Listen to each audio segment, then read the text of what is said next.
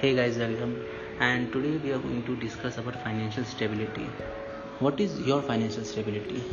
अगर आपने अपनी एक फाइनेंशियल स्टेबिलिटी डिफाइन कर ली है तो उसकी आप, आपकी लाइफ में बहुत ज़्यादा इंप्रेसिव चीज़ होंगी. फॉर एग्जांपल अगर आप मान लें आपको पर ईयर दस लाख रुपए मिले तो वो आपकी फाइनेंशियल स्टेबिलिटी है.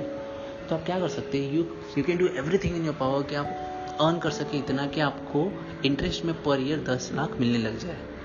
ठीक है फॉर एग्ज़ाम्पल अगर आप एक करोड़ रुपये कमा लेते हो और अपने बैंक में इन्वेस्ट कर देते हो तो आपको ten lakh rupees per month per year आपको मिलता रहेगा इंटरेस्ट तो इस तरह आप अपनी फाइनेंशियल स्टेबिलिटी बना सकते हो. तो इसका मतलब क्या है? फाइनेंशियल स्टेबिलिटी का मतलब क्या है? इसका मतलब बेसिक है सिंपल है.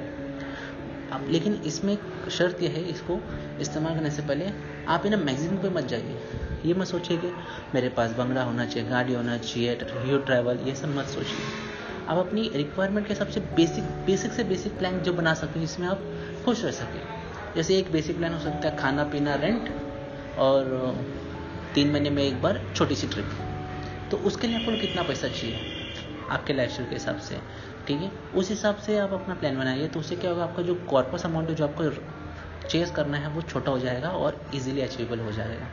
और आप उसको स्टार्टिंग से द मोमेंट स्टार्ट अर्निंग आप स्टार्टिंग से इसे जमा करने की कोशिश कीजिए।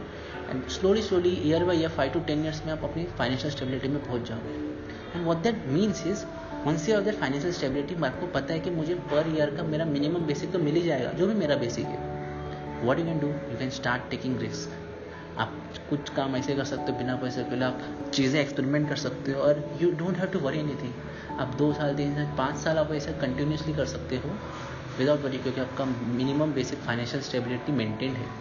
उसके बाद थोड़ा इन्फ्लेशन हो जाएगा, थोड़ा ऊपर नीचे हो जाएगा but you can always go back to work but लेकिन आपको बहुत लंबा समय, कम से कम थ्री ईयर्स तो मिल जाएगा आपको, जिसमें आप बहुत सारी चीज़ें एक्सपेरिमेंट कर सकते हो। तो once you achieve that financial stability you can do wonders in your life आप अब बेझिझक रिस्क ले सकते हो, ठीक है? आपकी लाइफ में कोई फ़र्क नहीं पड़ेगा।